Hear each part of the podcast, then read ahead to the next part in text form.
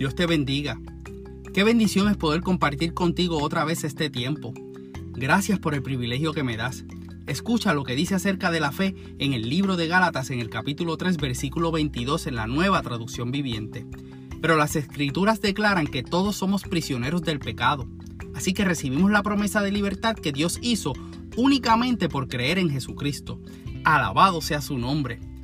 Todos los que tenemos esa fe en que Jesús murió por nosotros, resucitó de entre los muertos, recibimos esa promesa. Ya no tenemos que vivir presos del pecado. En Él tenemos la verdadera libertad. Justo cuando terminé de grabar el episodio de la semana pasada, el Señor me inquietó de que había más que compartir de esa historia de los tres jóvenes amigos de Daniel. Y es que actualmente estoy viviendo ese proceso. Claro, cada byte que te comparto es mi vivencia, pero siempre le pido a Dios que puedas identificarte de alguna manera y que Él hable a tu vida y te bendiga en el proceso que estás. Podemos pensar equivocadamente que decidir serle fiel a Dios, darle nuestra mejor adoración, vivir confiados de que Él cumplirá su propósito en nuestra vida, nos va a librar de tener consecuencias que no nos gustan o de problemas. Vivir una vida cristiana pensando así es muy distante de lo que Jesús nos dijo. Les he dicho todo lo anterior para que en mí paz. Aquí en el mundo tendrán muchas pruebas y tristezas, pero anímense, porque yo he vencido al mundo. Eso fue el Evangelio de Juan en el capítulo 16, verso 33 de la nueva traducción viviente. Entonces, nos llegan momentos diariamente con los que tenemos que manejar las pruebas y las tristezas y se nos olvidan las tres cosas que ese propio pasaje nos dice. Primero, que en Jesús tenemos paz.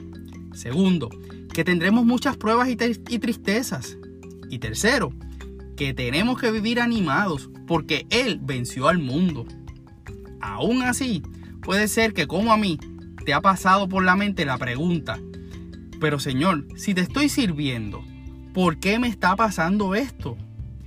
O te puedes haber pensado, Dios mío, ¿cómo puede ser posible que ahora que te estoy siendo fiel, estoy en esta prueba.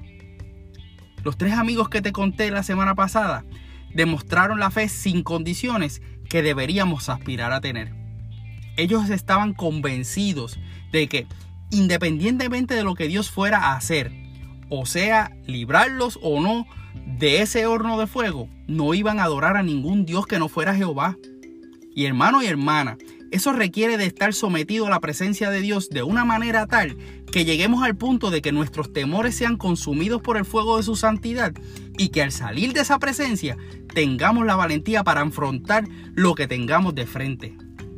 Yo estoy convencido que el Señor podía librar a esos jóvenes del horno de fuego antes que ellos fueran metidos ahí.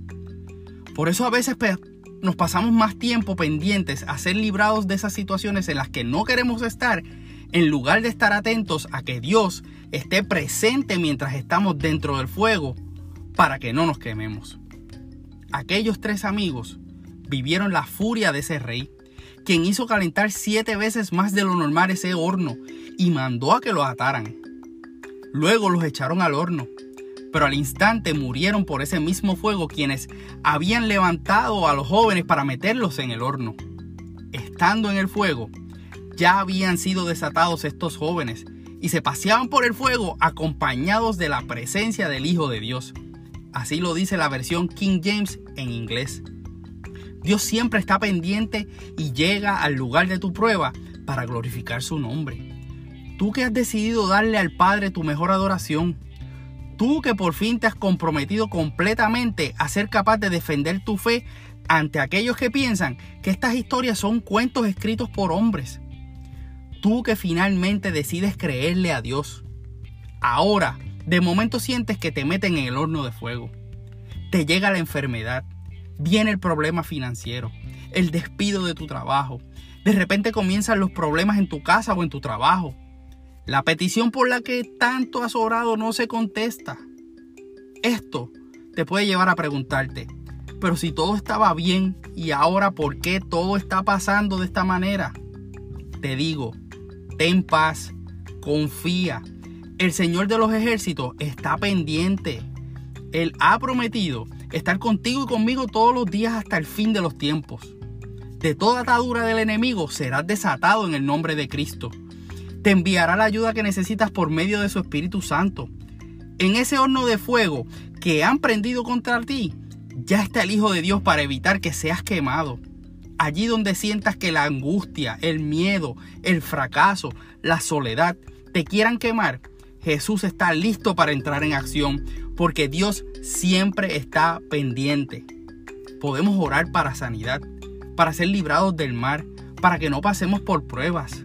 Pero también ora con inteligencia para que en el momento en el que te lleguen estas situaciones, tu oración te haya transformado de tal forma que tengas la certeza que Dios estará pendiente y presente sin importar lo que te venga encima y enviará a su Hijo Cristo al rescate. No dejes de glorificar su nombre. No dejes de alabarlo. No dejes de creerle. Este no es el momento de rendirte. Ser echado al fuego por honrar tu fe delante del mundo solo hará que veas la gloria del Padre y serás cuidado por su presencia porque Él llegará a tu encuentro y te dará la victoria porque Dios siempre está pendiente. Lee la Biblia, ora, ayuna, congrégate. Si esta palabra fue de bendición a tu vida, compártela con otros. Soy tu hermano y amigo José Molina y junto a mi hermosa esposa Sonia Riera servimos al Señor con mujeres en nuestra amada iglesia AMEC, Casa de Alabanza, una iglesia de presencia internacional ubicada en la carretera 185 en Canóbanas, cuyo pastor rector es Misraín Esquilín. Si no tienes dónde congregarte, te invitamos a la nuestra. También conéctate a través del internet en iglesiamec.org para que tengas toda la información que necesitas saber sobre eventos, predicaciones pasadas, publicaciones semanales y otros asuntos que pueden ser de tu interés. Deseamos que Dios te bendiga.